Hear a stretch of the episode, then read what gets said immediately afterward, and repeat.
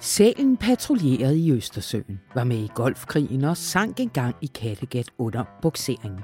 Efter sine, fordi mandskabet ikke havde lukket den ordentligt. Men det er alt sammen længe siden. Omviseren åbner lugen til et af torpedorørene. Det er tomt. På nær nogle dåser dansk vand, som nogen har glemt at fjerne efter en rundvisning. Sådan skriver Vilas Andersen om sit møde med den gamle ubåd, der engang var en hjørnesten i det territoriale forsvar, og i dag er et udflugtsmål for børn og andre nostalgikere på Holm i København. Hvor den ligger og minder om nogle gamle dage, der i en vis forstand er tilbage. Fordi inden sommerferien, der skal der ligge et forsvarsforlig på plads, og det skal være et, der responderer på et ændret trusselsbillede. Men i første omgang, så skal det vist bare mest rydde op og lappe huller. Moderne Tider har sidste weekend taget hul på en ny serie, som undersøger, hvilket forsvar vi har, og hvilket forsvar vi har brug for. Velkommen til Radio Information. Jeg styrer slaget, og jeg hedder Anna von Sperling. Og vi skal tale mere om en hel masse milliarder. Nemlig dem, der åbenbart er i det såkaldte økonomiske råderum, som ikke var der, da regeringen fik etableret sig med en rystende krisefortælling. Det er optur, at de må finde på noget nyt, mener chefredaktøren. Uh, måske kan de endda finde på at kaste sig over de rigtige kriser. Men allerførst så skal vi tale om en mærkedag, der giver anledning til en masse flagkipning, men også til refleksion. Den fri abort fyldte i denne uge et helt århundrede. Velkommen til.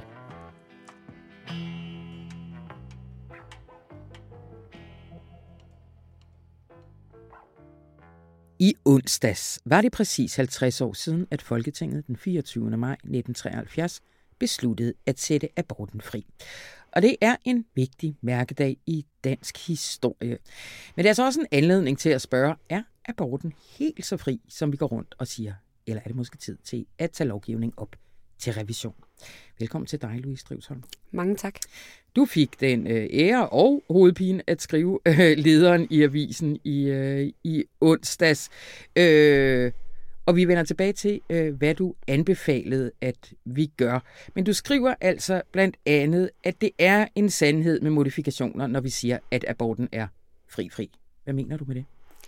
Jamen, i den frie abort, i den konstellation, der nu har 50 år på banen her, her i Danmark, at der er jo lagt nogle øh, restriktioner ind for, for den frie abort, og det er jo derfor, jeg snakker om en sandhed med modifikationer.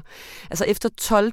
graviditetsuge, hvis man som kvinde øh, ønsker en abort, så skal et abortsamråd bestående af en jurist, en læge og en psykiater vurdere ens sag og tage stilling til, om man gerne må få en abort og hvis man er under 18 år øh, og er blevet uønsket gravid, så skal forældre, ens forældre eller væve, eller hvad der nu måtte være relevant, give samtykke, hvis man ønsker en, en abort. Så der er altså ikke fri adgang for alle kvinder, der går rundt med en uønsket øh, graviditet i deres livmor. Nej. Det her med abortrådet, øh, hvad er tallene for? Altså, hvor mange kvinder øh, vil man sige, får, øh, får, får afslag og, øh, og får tilladelse, når de søger abortrådet? Jamen altså langt de fleste kvinder får tilladelse til den abort, de anmoder om. Øhm, jeg fandt nogle tal, de, de nyeste tal, jeg kunne finde til, til min leder, var fra 2021, og der var øh, 803 kvinder, der ønskede en abort efter 12. uge, og der blev givet afslag i 53 af sagerne.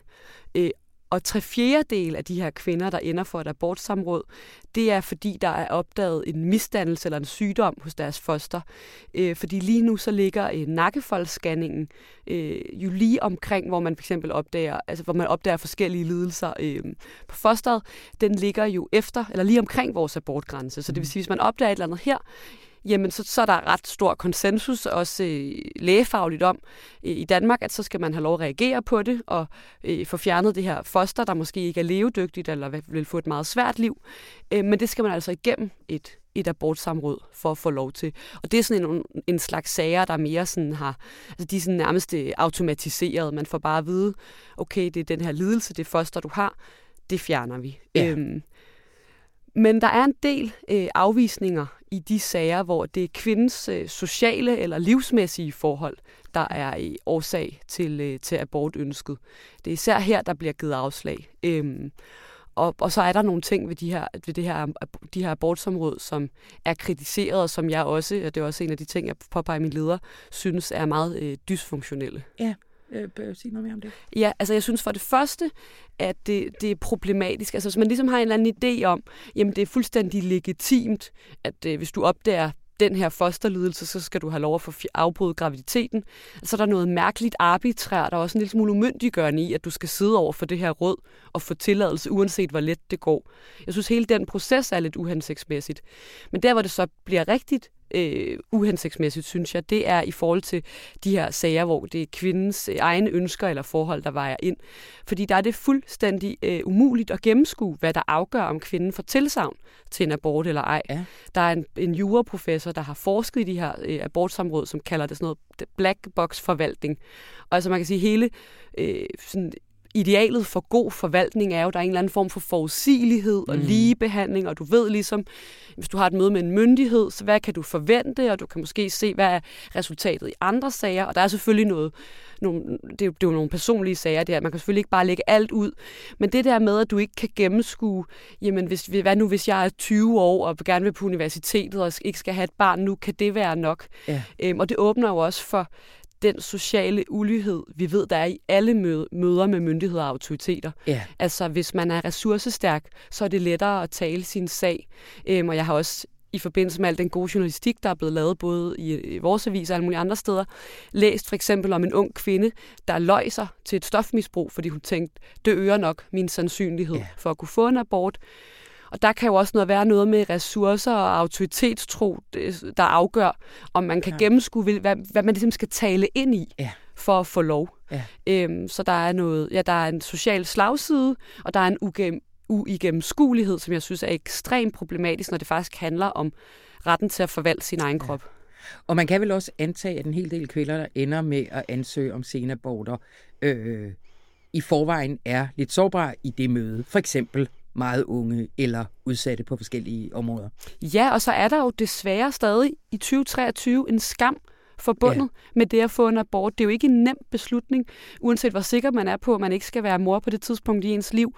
Og det synes jeg også, det at man skal sidde over for tre mm. myndighedspersoner og tjekke og bede for at karikere det en lille smule, taler ind i. Så jeg synes også, at det fastholder et forældet billede af, hvad det at få en abort er. Ja. Øh, og konsekvensen er jo blandt andet det lidt absurde, at der er danske kvinder, der nu tager til udlandet for at få abort. Ja. Det er beskrevet i, i en række medier. Ja, og øh, det er især øh, de, de historier, der har været fremme, er især i Sverige øh, og i, i Storbritannien, der har øh, mere lempelige abortlovgivninger, ja. også i Sverige eksempelvis er grænsen 18 uger. Øh, og det synes jeg også i sig selv, at der er noget, øh, at det, det, det er absurd, at man sådan lidt i ly af natten nærmest føles det, som om man skal tage afsted, og så ja. er det jo heller ikke gratis. Så også her opretholder vi den ulighed, som ja. vi jo som velfærdssamfund må have en interesse i at bekæmpe. Nu nævnte du Sverige, men altså, hvordan ligger vi i forhold til øh, de lande, vi plejer at sammenligne os med? Jamen, altså hvis man kigger på sådan et Europakort, så ligger Danmark faktisk ret meget lige i midten. Der er relativt mange lande, der har en øh, abortgrænse ved 12. uge, ligesom vi har. Men hvis man kigger på de lande, vi normalt sammenligner os med, altså ja. de skandinaviske og vesteuropæiske lande, så på nær Norge, så har vi den mest restriktive lovgivning. Øhm, I Holland og Island, der er grænsen 22 uger, som mm. også det enhedslisten har foreslået herhjemme. I Sverige er den 18 uger, og i Tyskland er den 14 uger. Øhm, ja. så, øh, så der kan man altså godt se, at ja. vi er et af de lande, der ikke har revideret vores abortlovgivning i, i 50 år. Men hvad er, altså, hvad er historien omkring øh, grænsen på 12 uger? Altså er det en fuldkommen arbitrær grænse, eller Nej, altså da den, da den blev lavet, øh, var der nogle blandt andet øh, medicinske hensyn i forhold til, jamen, hvornår var det sikkert for kvinden også at, ja. at foretage den her øh, abort. Så, så grænsen er blevet sat øh, efter nogle hensyn, som øh, ikke rigtig giver mening længere. Man kan jo meget mere i dag øh, lægevidenskabeligt, og der er jo kommet nogle scanninger til sidenhen også. Så snakker vi om nakkefoldsscanningen. Der er også en misdannelsesscanning i uge 20. 20 ja. De scanninger fandtes jo heller ikke på det tidspunkt. Øhm, så der har været nogle, nogle hensyn, der gjorde, at den endte der. Men, men der er jo ikke nogen øh, faglige endegyldigheder, Nej. når det kommer til abortgrænsen. Og det vil jeg bestemt heller ikke øh, antage, at der har været på det tidspunkt, Nej. at den Nej. blev sat. Nej. Øh, du nævnte lige, enhedslisten har nu foreslået en, øh, en grænse på, øh, på 22 uger. Øh, hvad er deres argument for, at den skal ligge lige der? Jamen, det er jo øh, muligheden for, eller det, det, jeg synes faktisk ikke, at øh, i de interviews, jeg lige har, har læst med dem, at det er det, der har fyldt vildt meget. Altså den primære årsag er jo at udvide kvindens ret til at bestemme over sin egen krop. Øh, men der, det, det er jo ikke en grænse, der sådan er taget ned fra en tilfældig hylde, fordi der ligger den her misdannelsesscanning lige der omkring. Og sætter man grænsen på 22 uger, jamen, så vil man jo som kvinde eller som par, alt efter hvilken konstellation man skal have det her barn i, have mulighed for at reagere på den viden, man får i 22. uge, uden at skulle øh, søge tilladelse til det. Øhm, så der vil man ligesom sige, jamen nu har du alt viden om det foster, der vokser ind i dig, ønsker du at fortsætte graviditeten eller ja. ej. Så det er jo i hvert fald et hensyn, man tager højde for, hvis man rykker grænsen til 22 uger. Ja. I din leder argumenterer du for, at vi skal hæve grænsen til 18 uger. Øh, hvorfor det? Ja, det, øh, det er jo noget, vi har diskuteret øh, på vores redaktionsmøder flere ja. gange, og, og jeg synes, hvor der er en konsensus omkring, at grænsen skal hæves, og det er på tide at kigge på det, og, øh, og at de her abortsamråd ikke fungerer, og dem skal man på en eller anden måde øh, eliminere relevansen af, ja. jamen så bliver det mere pikant, når det handler om, hvor grænsen skal hen. Øh, og jeg synes, det værste, der kan ske for abortdiskussionen, er, at det, får sådan en eller anden følelse af lotteri, hvor man, så kan man sige, 18 uger, ej, jeg overbyder med 22 uger, og sådan, fordi ja.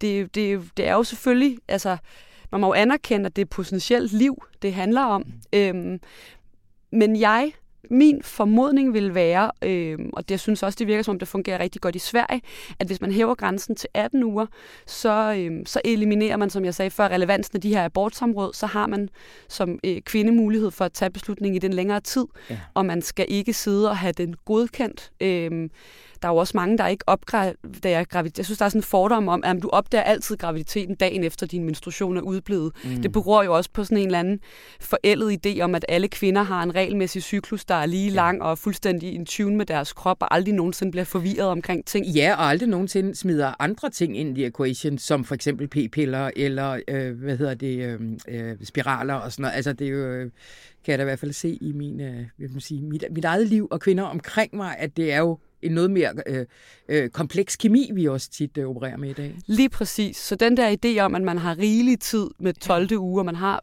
to cykluser osv., det er jo ikke altid sådan, det forholder sig.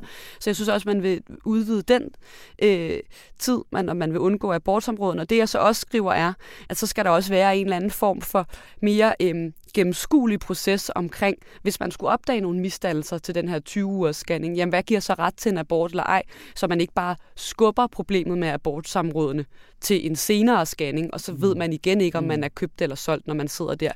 Så, så det jeg også skriver, det er, at man, jeg synes, man i første omgang burde hæve grænsen til 18 uger og se, øh, hvordan at det fungerer. Jeg tror, det vil løse rigtig mange af de problemer, der er ved den nuværende grænse. Og så må man jo evaluere igen. Det er jo altså en virkelig svær diskussion, ja. fordi det er nogle så vilde hensyn, man er overfor. Mm. Øhm, og det jeg argumenterer for, det er min personlige holdning, det er, at at det, det, det afgørende hensyn må være kvindens ret til at bestemme over sin egen krop. Mm. Og den skal udvides i forhold til, øh, hvordan den er i dag. Mm. Altså det, som øh, kritikere vil sige, det er, at, at du er ude i et komplet glidebane her. Altså, fordi hvis afgørende er kvindens krop øh, ret til at bestemme over sin egen krop, altså kan du abortere et barn i øh, uge 41? Eller hvad hedder det? Ja, det er Ja, 42, man føder, ikke? Ja. Jeg var født omkring uge 40, jeg tror mange år over, men øh, ja, lige, lige indtil termin. Øhm, ja. ja, og det vil jeg nok også mene er et glidebaneargument. Altså, jeg synes, senaborter er jo virkelig øh, voldsomme. Altså efter om 14 uge i Danmark skal du føde, laver jeg anførselstegn, det kan man ikke se i radioen, øh, det er foster. Øh, og det, psykisk og fysisk er det et, et voldsomt indgreb, som jeg tror, at alle kvinder, uanset hvor uønsket deres graviditet er, gerne vil undgå. Yeah. Så min hypotese øh, vil være, at folk vil træffe den beslutning så hurtigt som muligt. Og det der argument omkring, jamen, så har vi sådan en eller anden laissez-faire præventionsordning, mm. synes jeg er ekstremt arrogant. I forhold til den lidelse og den stigmatisering, der desværre stadig er. Altså alle, jeg kender, der har fået en abort, uanset hvornår det har været i deres liv, uanset hvor sikker en beslutning det var, har været præget af skam og tvivl og øh, svære følelser. Indgrebet af sig selv er jo heller ikke særlig rart. Øhm, og hvis så... man er i tvivl om det, så skal man jo genlæse eller genlytte den fremragende serie, som vores kolleger Lærke Cremon og Sigrid Nygaard, fotograf, lavede her for nylig Præcis. i Information. Som så fint illustrerer, øh, at det, det her er noget, man gerne vil have overstået så hurtigt som muligt, hvis mm. man, man gerne vil tage den her beslutning. Mm. Øhm, så jeg, Men, tror, jeg tror ikke på en tsunami af senaborter, hvis man nej, giver muligheden. Nej. Øh, men en af de ting, vi også diskuterede på vores morgenmøder, som jeg jo egentlig synes er et meget godt argument, det er, jamen når vi nu vil hæve grænsen, altså leger vi som i ilden i forhold til den brede konsensus, der alligevel er i Danmark om den frie abort, hvor fri den så end er. Altså at øh, hvis vi åbner op for øh, 22 uger, 24 uger eller et eller andet, er der simpelthen for mange, der vil sige, ej, nu, øh, nu stopper det. Jeg bryder mig ikke om den tanke. Bryder jeg mig egentlig overhovedet om tanken om abort? Er det, er det ikke en risiko ved de her jeg synes det, jo, og jeg synes det, det er også noget, jeg har diskuteret med, med flere, også herinde på avisen, blandt andet i forbindelse med, at jeg skulle skrive lederen, om hvor tungt det sådan lidt pragmatiske hensyn skal veje. Ja. Øh, og jeg synes ikke, det er irrelevant, fordi jeg synes også, det er i de kvinder, der skal gøre brug af den her retsinteresse, at der er bred folkelig og politisk opbakning ja. til deres ret. Altså USA er jo skrækeksemplet derpå, mm. at med demonstrationer foran de her abortklinikker, og jeg kan ikke forestille mig noget værre, når man skal gennemgå sådan et indgreb, at man så skal råbes i hovedet af en eller anden idiot, inden man går derind. Og der kunne man måske også have en forhåbning om, at 18 uger er, er, er, er lettere øhm, øh, at, at skabe kollektiv øh, opbakning til, også bred politisk opbakning, ja. så at Folketingets sammensætning heller ikke pludselig kan få indflydelse på, om abortgrænsen bliver hævet eller sænket efterfølgende. Altså der skal stabilitet om den rettighed, øh, ikke mindst for at sikre den legitimitet, øh, ja. synes jeg. Men nu sidder vi og taler om det her, som om vi taler om alt muligt andet, øh, fartgrænser på motorvejen og sådan noget, ikke? Altså, men virkeligheden er jo, at vi er inde ved noget af det allerfineste, allersværeste, allernæreste. Øh, og det er ikke noget, vi kan spørge lærerne om, hvad er. Øh, altså, der, der er det her øh, overlevelsesargument, øh, for eksempel, at i u 22, der kan man begynde at redde børn. Men videnskaben rykker sig hele tiden, så kan vi om øh, 20 år i virkeligheden øh, altså øh, gro børn ude for livmoren og sådan noget. Så vi kan ikke læne os op af det her. Det er i sidste ende et spørgsmål om, hvor vi hver især står. Så det her med, jeg kan også mærke sådan nogle af de sådan mere hardcore øh, fortalere for at hæve øh, grænsen, afviser kritikernes argumenter ved at sige, det er bare sådan følelsesladet. Du har en følelse af, at det her er lidt mere et barn, når det er uge 22, end det er, når det er uge 12. Men det er vel en følelse langt hen ad vejen. Ja, og jeg tror, det er virkelig vigtigt, at det ikke er en følelse, man øhm, taler relevansen af ned, for det er så noget, tror jeg, der kan afle abortmodstand. Ja. Det, er jo, det er jo helt... Øhm, relevant, og jeg tror også, altså på en eller anden måde, så synes jeg, det er vægtningen mellem nogle under. Det er vægtningen ja. mellem at afslutte et potentielt liv og Øh, jeg har lyst til at stoppe dig allerede der, fordi det er jo ikke et potentielt liv. Det er jo et liv. Men det, så kan du jo tale om, at det er et liv fra undfangelsesøjeblikket. Ja, ja. men det er jo, altså, på en eller anden måde i mit hoved har jeg aldrig logisk kunne tænke anderledes på det. Samtidig må jeg rumme det. Det må jeg rumme, mens jeg vil give mit liv for at slås for den frie abort for ret, kvindens ret til at afslutte det liv. Men jeg kan jo ikke lyve mig fra, altså jeg kan ikke, jeg kan ikke finde et andet sted at lægge mig. Nej, og jeg, jeg, jeg ser anderledes på det, ja. øhm, fordi jeg synes, at så, så er man lige pludselig næsten over i præventionsmodstand, fordi så forhindrer du potentielt liv, hver eneste gang du tillader nogen at bruge prævention øh, når de ja. har sex. Ja. Øhm, det, jamen, så, så, så jeg, tager, jeg, jeg, jeg, jeg vil insistere på at tale om det som potentielt liv. Jamen og, er det så først liv i fødselsøjeblikket? Det har jeg simpelthen ikke et godt svar på. Nej. Men jeg synes, at i vægtningen mellem de to under, der jeg var ved at tale om, så synes jeg, at det, man, det der må øh, tælle tungest, det er den kvinde, der jo mm. også har initieret det liv, ja. lægger krop til det liv. Der ja. var ikke et liv, hvis ikke den kvinde havde en livmor. Øh, hensynet til hende må vejes ja. tungest, og det, det, det, er ikke et, det, det er ikke et ultimativt argument synes jeg. Altså det, jeg synes, det er rigtig, rigtig ærgerligt, hvis man enten siger, at vi kan ikke gøre noget ved abortgrænsen, eller vi skal måske slet ikke have abort, eller den skal være fri til og med termin. Altså, Ja. jeg synes, at det er, sted som ikke er hævet helt ned i, i luften, fordi du fortalte mig lige her på trappen, at det er det, WHO egentlig har anbefalet. Ja, det er deres øh, anbefaling for kvinders øh, skyld. Og det, det, tror jeg måske også er en lille smule misforstået, at det kun er et gode for alle kvinder alle steder i verden, at man kan få en abort, indtil man føder barnet som planlagt. Altså, det, det tror jeg ikke er idealet. Men jeg synes, at, at det, er, ja, det er et liv initieret af kvinden i Ja, hendes krop. ja. Det er hendes beslutning. Ja. Øhm, ikke ultimativt, det er jeg i hvert fald meget i tvivl om, og det Ja. vil jeg ikke have lyst til at skrive eller sætte ugetal på, men i hvert fald i højere grad i dag, og i hvert fald på en måde, at så man ikke øh, relativt få uger inde i en opdaget graviditet skal sidde over for en, et samråd og Ja. ja. bede om lov. Hvad er her til allersidst, hvad er de politiske muligheder for at få, øh, at få hævet grænsen? Jamen altså, måske skal jeg lige putte et, øh, et, en, en lille sidebemærkning ind, fordi jeg i min leder sparker også, jeg synes, at den mere åbne dør ind og siger, at vi har en seksuel lavalder på 15 år, Ja. så selvfølgelig så skal øh, 15-årige også have ret Nå til ja, selv at få en abort. ja. I dag skal man være 18, ellers kræver det forældrene samtykke, som jeg også sagde i begyndelsen. Og det har vores ligestillingsminister faktisk lige været ude at sige, at det vil regeringen gerne ændre, og de ja. har jo et flertal, så det bliver ændret. Så på den måde kommer der allerede til at ske noget med abortgrænsen. Den anden del af det, den svære del, Mm. det som man også kan mærke bliver svært, når vi taler om det, som Ja. jeg synes gør det så interessant, der afventer øh, regeringen etisk råd, som er blevet sat til at kigge på grænsen og se på, se på, hvad der er forskellige argumenter for den nuværende, for eventuelt at hæve den. Og så bliver det jo rigtig spændende, der, der er delte holdninger politisk. Enhedslisten vil have den op på 22 uger, som jeg sagde. Moderaterne har åbnet for måske at hæve den til 18 uger, ligesom i Sverige, ligesom også er det, jeg foreslår. Men så er der sådan nogle som konservativ, der er ekstremt forarvet, og Danmarksdemokraternes ligestillingsordfører siger, at det løber hende koldt ned ad ryggen, når hun hører om de 22 uger og sådan. Så det, øh, Ja. det er en øh, betændt følelsesmæssig Ja. debat. Det skal det nok også have lov at være, så Som længe det ikke går ud over kvinderne. Ja, og så sætter hele det her på spidsen, fordi i sidste ende kan sådan noget I vel også ende som bare et politisk kompromis. Ja. Altså, apropos, vi taler øh, hastighed på motorvej. Altså, det kan jo ligesom være, nogen siger det, nogen siger det, kan vi finde et sted midt. Ja, og der håber jeg virkelig bare for den her retslegitimitet og for de kvinder, der skal gøre brug af den, at det bliver... Øh, at vi ender med en, en grænse, der er opbakning til, og som Ja. ikke bare er sådan en, det var lige der, vi kunne lande, fordi det er jo ikke et lotteri. I sidste ende handler det her om rigtige mennesker, der står i en uønsket situation og skal træffe en svær beslutning. Så jeg håber, at der kan blive, det kan blive talt politisk op, Ja. hvis den bliver ændret. Præcis.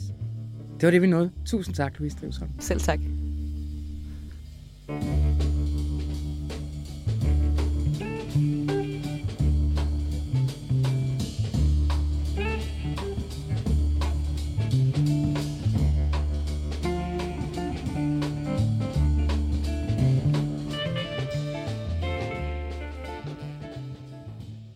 Hvis Danmark skal få øje på en ubåd, skal den helst stikke op af vandet, og det er langt fra forsvarets eneste problem. Sådan lød en, synes jeg, ret sjov overskrift i ugens avis, og den er skrevet af min kollega Vilas Andersen. Han kigger i en ny serie på det her med det danske forsvar, fordi vi har brugt 20 år på at afvikle vores territorialforsvar, og nu har vi ændret mening, og hvordan skal vi så genopbygge det igen? Hej Vilas. Hej. Øh, altså, det var, ikke, det var ikke noget, du selv har fundet på, den der rubrik. Nej, man Du tror citerer- det næsten, ikke? Jeg tror det næsten. du citerer en kilde for det. Ja. Øh, og det kan være, at vi lige vender tilbage til ham.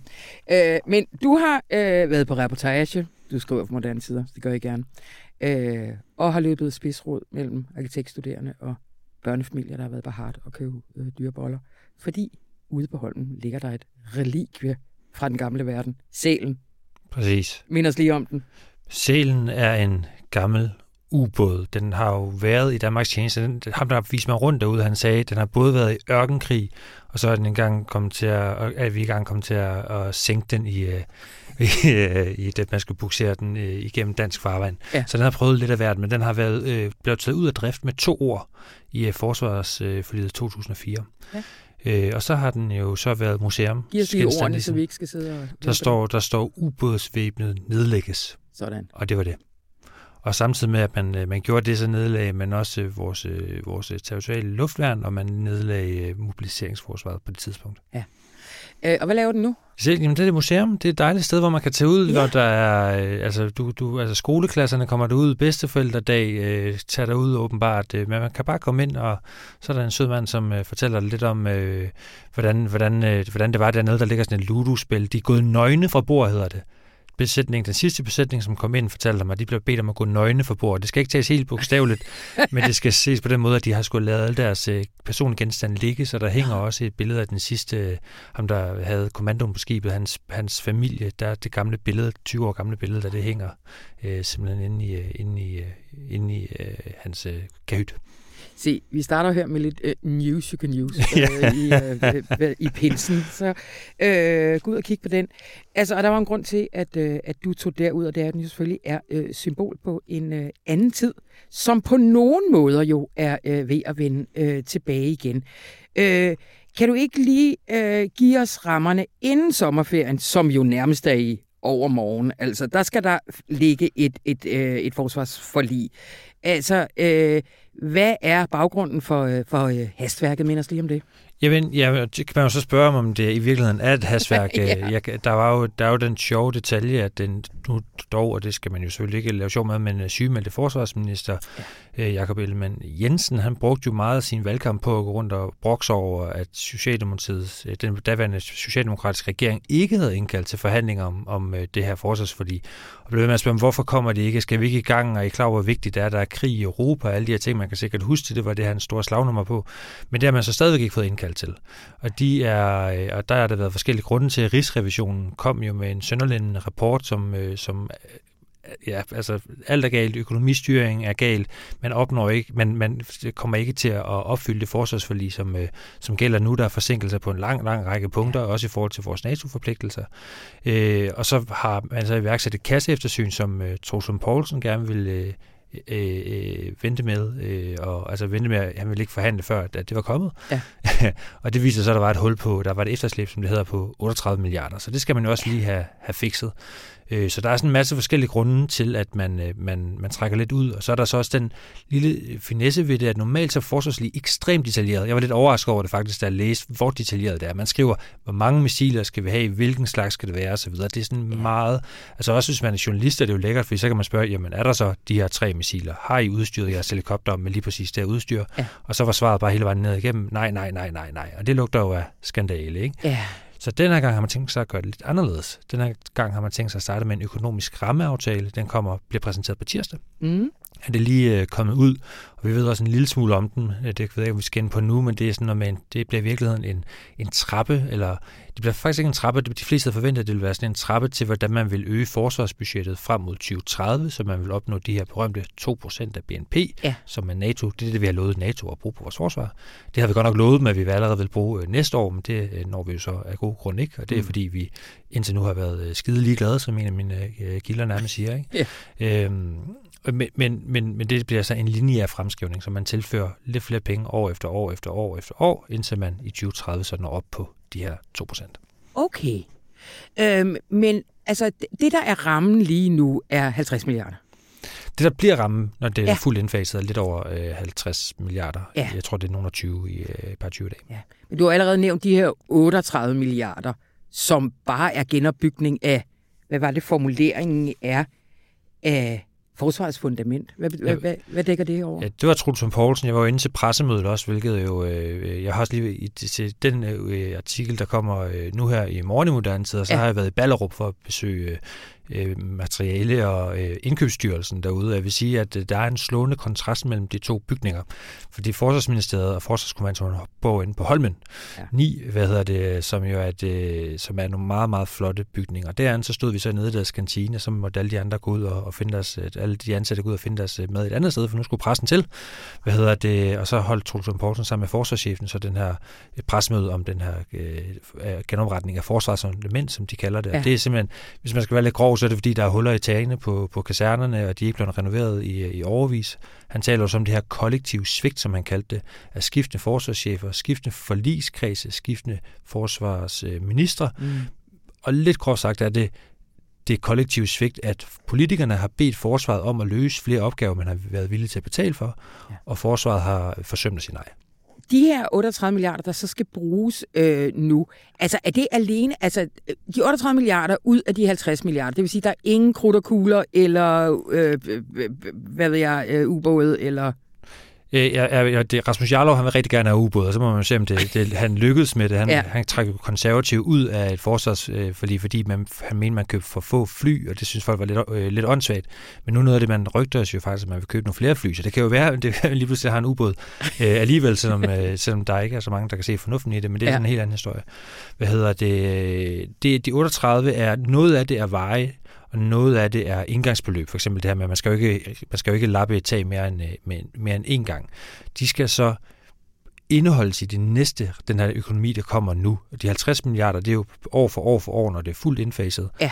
De 38 er spredt ud over årene. Okay. Men de skal så indeholdes i den her rammeaftale. Så må man jo finde ud af, hvor man skal ligge hvad, hvornår og sådan noget. Men det er i hvert fald det er jo så 38 milliarder, som man kommer til at mangle til nye anskaffelser. Det er de, ja det, der er kommet frem om det, den rammeaftale, man, øh, man lægger frem på, øh, på, på tirsdag, ja. øh, er, at der ikke, sådan som jeg forstår det, man kommer til at øge antallet af værnepligtige osv., det går man efter, man kommer til at skulle øh, lappe alle de her huller, altså mm. det her mm. efterslæb, skal, skal også finansieres selvfølgelig, og det vil man gøre først, så er der noget materiale osv., osv., så man skal have opgraderet og pusset, har jeg sagt, det er nok lidt mere kompliceret end det. Ja.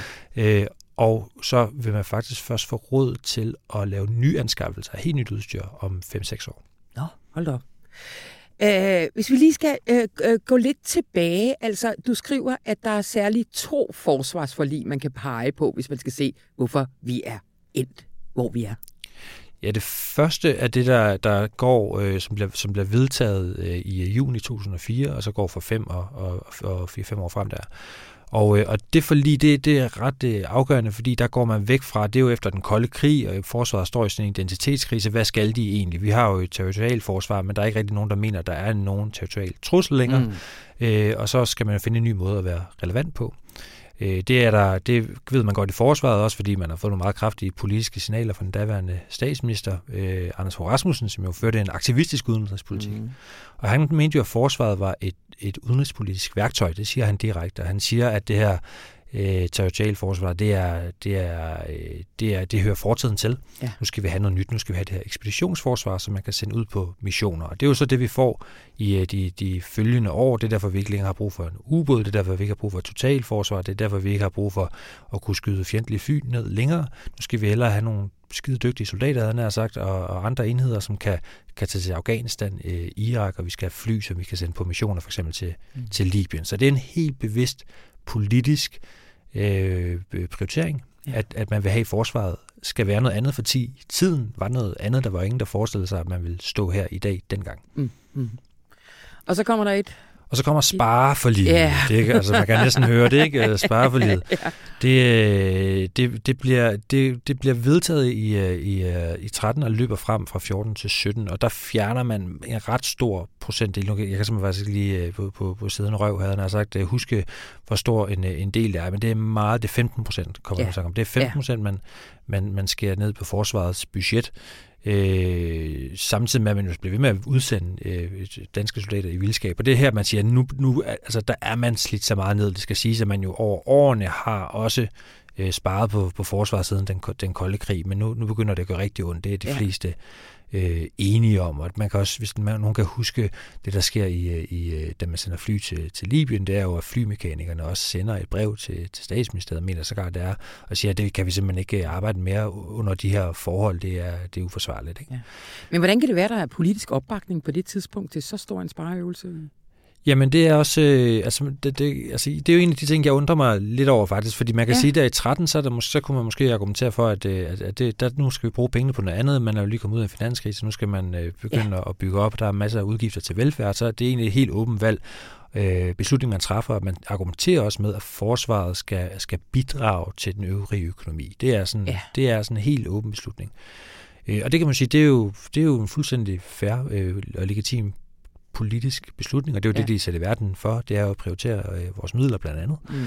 Øh, det, der så er sjovt, det er, så går, uh, eller det er jo faktisk overhovedet ikke sjovt, det er jo tragisk, så går, så går øh, Rusland ind i og tager Krimhalvøen ja. og annekterer, og der er i Donbass også kampe og så videre. I 14, ikke? I 14, det er kort efter, ja. Præcis, meget kort ja. efter. Der, øh, der, øh, og der tager man til Wales, der er topmøde i Wales, det der, det her 2, den her 2% mål, øh, øh, målsætning bliver, bliver, bliver nedfældet, ikke? hvor man så siger, at nu skal alle, der står i erklæringen direkte, og Danmark er jo medunderskrevet på den, der står, nu skal man stoppe med at skære ned. Hvis man er i gang med at skære ned på sit forsvar, så skal det stoppe øjeblikkeligt, og så skal man i stedet for bevæge sig frem mod at bruge 2% af sit BNP på forsvar, og det skal man nå senest i 2024. Ja. Men Danmark har jo et forlig, siger politikerne. Og vi bidrager i øvrigt på alle mulige andre måder, siger Lars Lykke også igen og igen senere, øh, da, da, han bliver, da han bliver statsminister igen. Ja. Så, så det er som om, at, at, at man ved godt, at det bør man nok gøre, men og man tilfører også lidt flere penge for livet 2018, men det er nogle penge, som faktisk først falder i år og sidste år. Øh, så, så, altså, så det er sådan lidt sådan en, en det, det er politik. Altså det er sådan en ja. rigtig politik, men det er jo, at, at man kan godt stå der med sine principper og sige, men det er da mærkeligt, hvis vi siger, hvis vi lover, at vi vil bruge pengene, hvorfor gør vi det så ikke? Men så siger man som det er, fordi vi måler det lidt på en anden måde. Vi måler vores bidrag til NATO på en anden måde end i kroner og øre. Det har man så ikke lige fået taget de andre NATO-lande i på, men så står man jo så i den situation, man står i nu. Men vi er pisseflinke. ja, ja, vi er rigtig flinke. Og bidrager også rigtig meget. Altså man sender os ud i vildskab, fordi det er så den anden strategi, man har. Ikke? Ja, ja. Altså, øh, hvis man så nu øh, 14-invasionen af Krim, så bliver der lidt ro på, og så øh, ændrer alt sig selvfølgelig i, øh, i februar 22. Altså, hvis man skal sige sådan helt overordnet, den altså, ultimative trussel nu er jo en, altså, en direkte øh, russisk aggression mod NATO-territorie. Ja. Altså, og det må være baggrunden jo for øh, det forlig, der også skal laves nu, og det materiale, der skal indkøbes. Altså, øh, hvad skulle Danmarks rolle være i sådan en situation?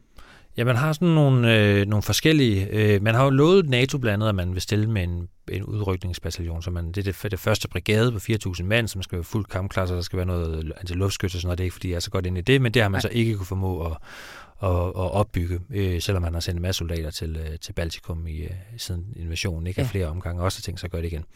Så det er ligesom den ene ting, den skal man levere. Og det er til Baltikum? Altså ja, det, det er landtropper, det er her, ja, der ligesom ja, skal levere. Ja. Den ikke det er sådan en, hvis, hvis de rykker ind, så skal vi så komme dem til undsætning. En af de ja. andre ting, vi skal, det er, at vi skal kunne holde styr på vores egen farvand, blandt andet øh, Østersøen, og der kommer de her ubåde ind. Det er jo derfor, der er nogen, der gerne vil have nogle kystubåde igen, som det hedder, ligesom Sælen var, så man kan ligge der og, og forhindre russerne i at komme øh, forbi. Så er der så en af mine kilder, som øh, jeg taler med, Niels Wang, som er tidligere øh, admiral og øh, alt muligt andet i, øh, i, øh, i Søværnet, som siger, at jamen, situationen er en helt anden, fordi frontlinjen har flyttet sig netop til Baltikum, så nu er det jo os, der skal over Østersøen for at hjælpe dem, og ikke russerne, som skal til Køge eller Faxebugt for at tage ja. os.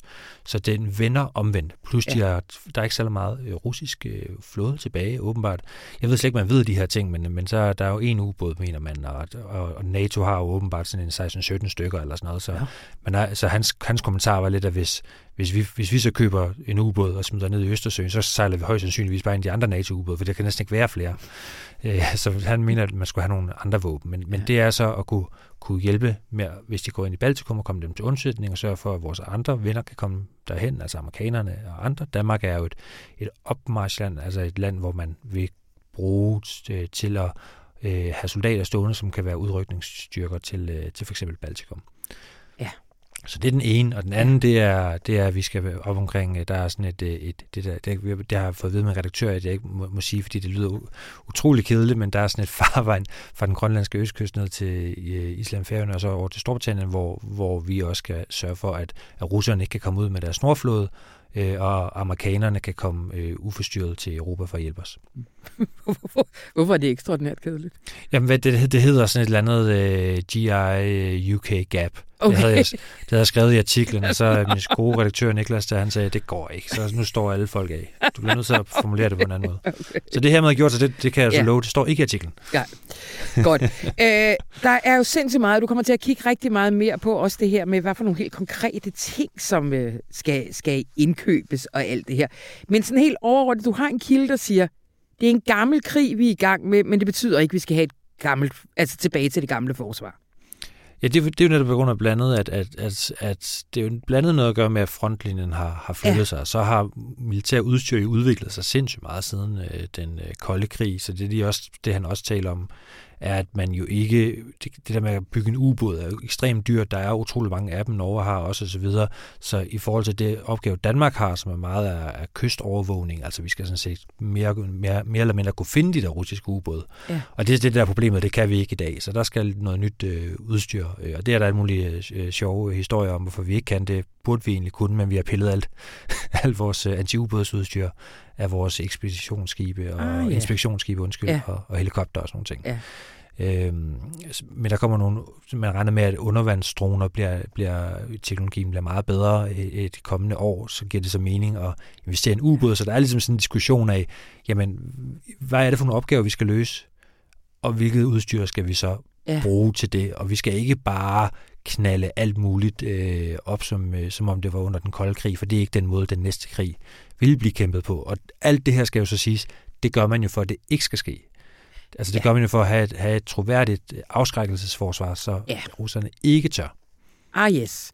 Fordi der er jo også et andet princip, som en af dine kilder fremhæver, og det er lidt det der. Altså det er jo lidt i den anden retning. Lad være med at købe alt muligt overavanceret udstyr. Vi skal simpelthen bare have mere af det hele.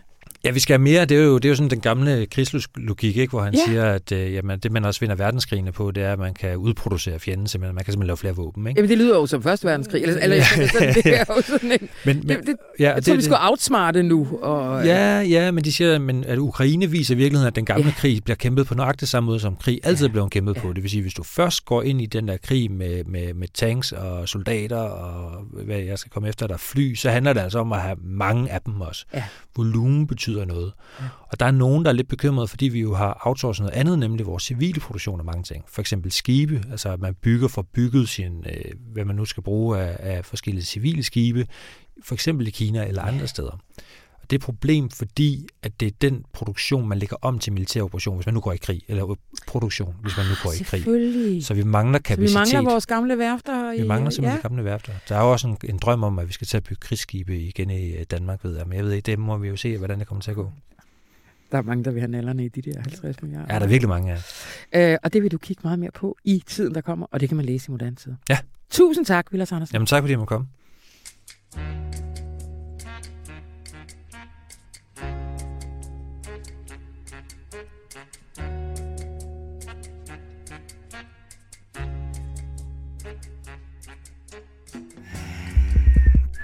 Hej, Rune. Hej, Anna. vi bliver i indlandet. Det gør vi. Ja. Vi skal tale om din fødselsdag. Nej, skal vi ikke. nu har Rune åbnet op for det. Kære lytter, det var fordi, jeg blev 50 år i går. Faktisk den dag, aborten blev fri, blev jeg født. Og det lå vi meget af, dengang øh, øh, jeg voksede op. Øh, som om sådan, og der var du godt nok heldig. hvilket ikke overhovedet logisk giver mening, da jeg blev født. På dagen, hvor den blev fri. Men lad det nu ligge. Kæmpe fest og fejring Kæmpe af dig fest. på Dagbladet Information. Det var dejligt. Stolthed og glæde og gamle medarbejdere og nye medarbejdere, som sagde tak til dig og fejrede dig med taler og gaver og blomster. Og der var noget, som vi jo altid elsker at se. Der er, når folk de bliver længe, og der er nogen, der begynder at drikke vin, og der var måske endda nogen, der hævde lidt af flasken til sidst. Så ved man, så ved man, så ved man så at har det, det været onsdagsfest. ja. ja. Det var så skønt. Øh, men det var ikke det, vi skulle op til Nej, det er Nej. det ikke. Øh, altså, jeg har faktisk valgt her, øh, at sige, jeg, jeg synes, vi skal starte med, at citere noget fra Dagbladet Børsen. Jeg elsker Dagbladet Børsen, jeg læser dem altid. Øh, og øh, og der, er, der, er, der er en start på en artikel i den her uge, som siger alt om, hvorfor vi skal have en optur. Det har stået mellem linjerne i en håndfuld måneder, at dansk økonomi nok var i bedre form, end hvad der hidtil var meldt ud. Nu står det dog klart, at forbedringen nok også er større, end hvad de fleste havde forventet. Det økonomiske råderum i 2030 er nemlig vokset med 16 milliarder kroner og kommer hermed op på samlet 64 milliarder kroner, lyder vurderingen i Finansministeriets årlige konvergensprogram, som er offentliggjort tirsdag. Og grunden til, at vi citerer fra børsen, det er selvfølgelig, at hele den her fortælling om, at vi er i krise, vi kigger ned i et sort hul, det er afgrunden i det 21. århundrede, der har vi brug for drastiske reformer, der skal være mørke skyer over himlen hele tiden, vi skal fjerne helligdage, vi skal have de sidste 200.000 ud af arbejde, vi skal få Det skal ikke være uddannelse. sjovt at være på arbejde. Nej, Nej, og vi skal få kort uddannelse, folk skal have mindre uddannelse, bare ud af arbejde.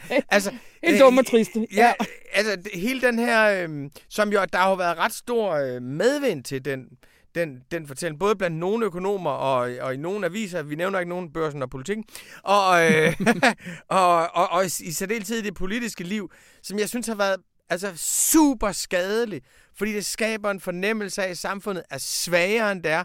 Vi har mindre frihed, end vi har, og vi har mere brug for en autoritær midterregering. Og der kan vi bare sige, fundamentet for midterregeringen, de mange kriser, behovet for akutte og dybtrækkende reformer, reformer genoptagelsen af arbejdsudbuddet. Alt det kan man godt have som holdninger, ja. men det er ikke svar på et akut problem. Den krise er i denne her uge med Finansministeriets årlige konvergensprogram definitivt aflyst. optur. Kæmpe optur. Øh, prøv at give os tallene, Rune. Hvad er det, de, hvad er det, de melder ud, som, som de hvor, hvor overraskende har fundet en utrolig masse milliarder? Jamen, de, altså, vi har 16 milliarder mere om året fra 2030, ja. så det er langsigtet. Ja, ja. Øh, men i forvejen er vi jo ikke bare holdbare, men, men super holdbare. Michael Svarer sagde den her uge, vi er simpelthen så rige, så rige, så rige som, som samfund. Så 16 milliarder mere i råderummet om året. Og, og nogle af de milliarder kommer fra reformer, der lige... Nogle af de 16 milliarder kommer fra reformer, der lige er lavet. Men det vigtigste bidrag kommer fra to ting. Det ene er, at folk arbejder længere end tidligere at ikke bare er den sådan objektive pensionsalder blevet hævet, og det bliver den jo løbende, men folk føler faktisk også mere at lade være med at gå fra på seniorpension og, og andre pensioner. Så den ene er, at folk arbejder længere, og den anden er, at flere udlændinge er kommet i, i arbejde. Og hvis man ligesom øh, træder et skridt tilbage, så må man sige, hvis der er en ting, som vores samfund per default leverer, så er det stadig større arbejdsudbud. Det er et resultat af især velfærdsreformen i 2016, som, så, som jo betyder, at de senere generationer skal arbejde, indtil de bliver 289, mm-hmm. men som så bliver implementeret relativt tidligt. Så hvis man vil adressere en krise i vores samfund, så er det altså ikke den. Mm. Men leder mig videre til her øh, øh, helt øh, øh, optursagtigt på morgenmødet, så åbnede du op for, øh, at det faktisk kan blive en omvendt øh, måde at adressere en anden og større krise, og den vi mener, man jo hele tiden skulle have talt om. Ja, jamen, jeg har ligesom konstateret, at øh, vores finansminister Nikolaj Vammen fra, fra Aarhus, at han, når han så ligesom i den her uge er blevet konfronteret både børsen og Berlingske med, at øh, den der økonomiske krise, de har talt om, den slet ikke var der, så skynder han at sige, vi har jo stadigvæk klimakrisen. Vi har jo stadigvæk klimakrisen. Så for at deres krise narrativ skal være validt, så kigger han sig omkring og siger, hvad har vi af rigtige kriser? Vi har klima! Det går af helvede til med klima, mand. Det kræver kæmpe store investeringer. Og når han lige har vendet sig lidt til det i den vi er i, så kan han også sige biodiversitet og naturkrise og, og, og, og, så, videre, og så videre og så videre og så videre. Så det kan jo være, at man kan lave det, som vi kunne kalde for et progressivt kryds, nemlig mellem deres, deres mm-hmm. krisefortælling og så, Krisebehov. og så den virkelig ja. eksisterende krise ude i, øh, i omverdenen. Det er i hvert fald det, der er håbet, og det er kæmpe optur. Kæmpe optur, og tusind tak, Rune Løbberg. Det var vores greb ind i denne uges aviser. Gå ind på information.dk og find en hel masse mere. Hvis du har lyst, det skal kun være, hvis du har lyst, så kan du også der, hvor du tilgår din podcast lige smide nogle stjerner eller hjerter, eller hvad de nu har, eller skrive en lille anmeldelse. Det er altid så godt.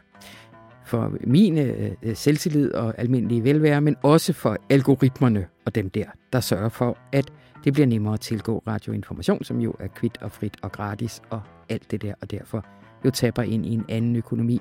Og den skal jeg ikke gøre mig klogere på. Jeg vil bare sige tak for denne gang. Mit navn er Anna von Sperling, og programmet her, det var klippet af Rune Spar Gertsen. Øh, ha' en dejlig pinse.